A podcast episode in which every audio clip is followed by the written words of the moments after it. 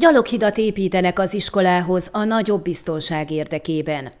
Az elmúlt hat évben két iskola épült Csíkmadarason, és szeretnénk felújítani a harmadik iskolát, ahol 5-8 osztályosok tanultak. Közel 200 gyermek jár ezekbe a tanintézetekbe, amelyeket a községet átszelő európai útról lehetett eddig megközelíteni, magyarázta Péter Dávid Csíkmadaras polgármestere.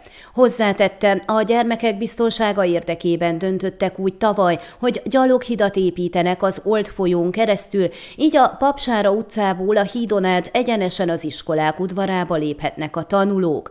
Azóta sikerült engedélyt kapni a munkálatra az országos vízügytől, ezt követően helyi tervező tervezte meg, majd egy gyergyói cég fogott hozzá a kivitelezéshez. Mint a polgármester elmondta, tavasszal helyezték ki a gyaloghíd két betonpillérét, nemrég pedig a gerendákat is felszerelték. Ezt követően alakítják ki a feljárókat úgy, hogy a mozgássérültek számára is akadálymentes legyen, legyen, és korlátokat helyeznek fel.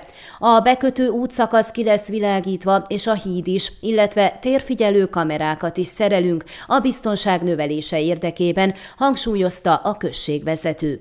A betonból készülő gyaloghíd két és fél méter széles és 18 méter hosszú lesz. A munkálatokat 200 ezer lejből valósítják meg a helyi költségvetésből, valamint Hargita megye tanácsának támogatásából. Az elképzelések szerint egy hónap múlva elkészülnek a beruházással.